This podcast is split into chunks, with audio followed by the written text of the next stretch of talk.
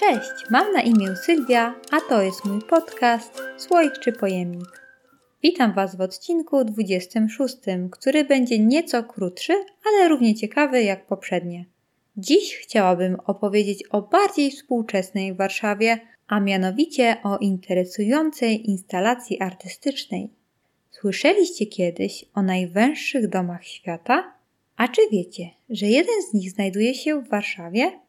Jest to dom Kereta. Znajduje się on przy ulicy Żelaznej 74 na warszawskiej Woli, pomiędzy dwoma budynkami. Jeden z nich położony jest przy ulicy Żelaznej 74 i jest nim wieżowiec powstały za czasów PRL, a drugim powojenna kamienica położona przy ulicy Chłodnej 22.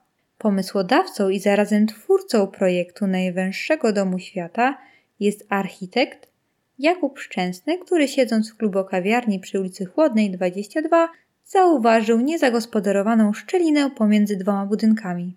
Przestrzeń ta, ze względu na swoją szerokość, była trudna do wykorzystania. Nie tylko ze względu na szerokość dom Kereta jest niezwykle wyjątkowy. Również jego położenie jest nietuzinkowe, gdyż znajduje się on nieopodal miejsca, gdzie za czasów II wojny światowej zlokalizowana była kładka łącząca małe getto i duże getto. Pierwszym mieszkańcem tej niecodziennej instalacji został w 2012 roku Edgar Keret, który jest izraelskim pisarzem z polskimi korzeniami. Jego rodzice przeżyli koszmar wojny.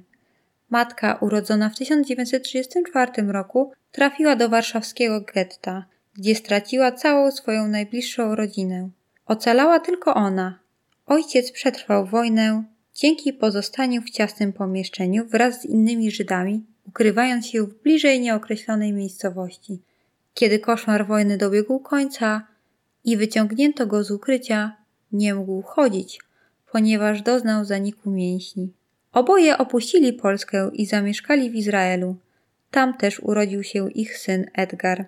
W związku z tym dom ten stał się jeszcze bardziej symboliczny – ponieważ znajduje się pomiędzy dwoma budynkami z dwóch różnych historycznie czasów, niejako stanowiąc ich połączenie. Ponadto nawiązuje on do nieprzemyślanych i niedostosowanych do przestrzeni miejskiej planów zabudowy miasta, które to przyczyniają się do powstawania takich pustych, nie nadających się do zagospodarowania przestrzeni, które burzą harmonię zagospodarowania przestrzennego i są problematyczne. Dom Kereta w najszerszym miejscu mierzy 122 cm, a w najwęższym zaledwie 70, co czyni go faktycznie najwęższym domem na świecie. Całkowita jego powierzchnia to zaledwie 14 m2, a mimo to posiada on wszelkie niezbędne do zamieszkania udogodnienia. Na pierwszym poziomie ma malutki salon, w którym umieszczony został puf do siedzenia. Posiada kuchnię do przygotowywania prostych posiłków, a także łazienkę, gdzie WC jest zintegrowane z prysznicem. Na drugim piętrze znajduje się przestrzeń do pracy z biurkiem oraz łóżkiem do spania. Wszystkich poziomów jest trzy. Za schody służy na stałe przymocowana do ściany drabina, a światło dostaje się do wewnątrz poprzez okna oraz szklany dach. Pomieszczenia są utrzymane w jasnej kolorystyce, aby wydawały się większe i nie przytłaczały mieszkańców. Dom ma kształt trójkąta, dzięki czemu przez przeszklony dach dostarczana jest do niego wystarczająca ilość światła, aby możliwym było normalne funkcjonowanie za dnia bez konieczności dostarczania go sztucznymi źródłami. Posiada również ogrzewanie elektryczne i jest dobrze izolowany termicznie, co sprawia, iż może być wykorzystywany o każdej porze roku. Nie znajdziemy w tym domu szaf oraz miejsc do przechowywania przedmiotów czy ubrań.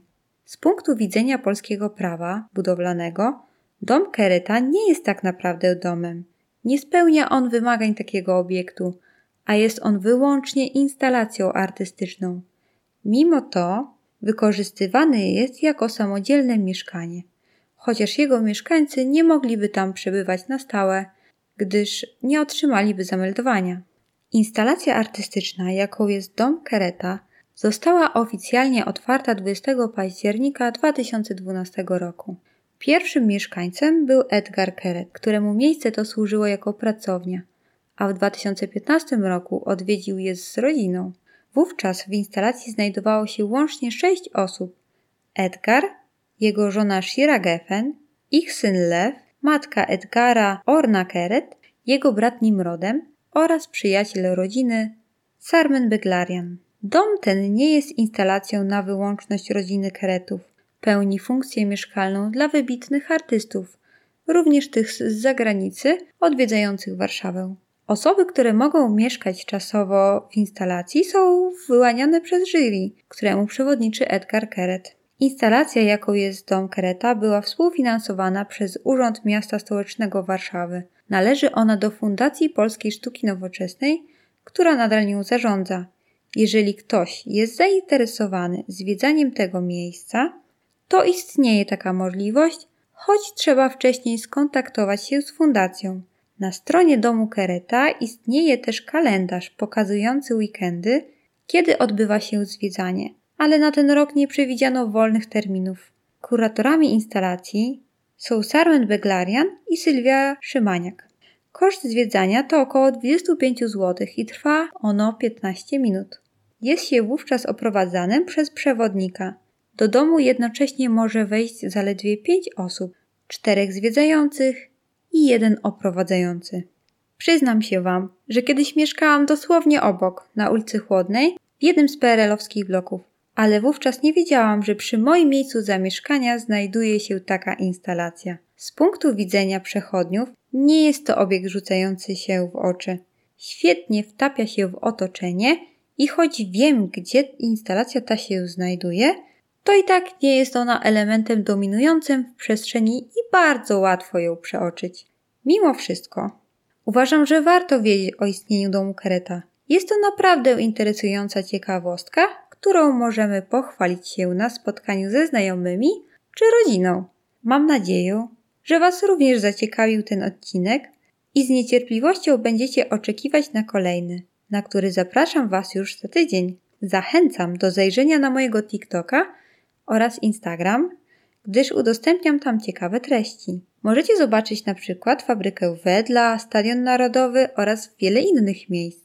W opisie tego odcinka podlinkuję stronę Fundacji Polskiej Sztuki Nowoczesnej, gdzie znajdziecie informacje o zwiedzaniu domu Kereta. To już wszystko na dziś. Żegnam się z Wami. Pa pa!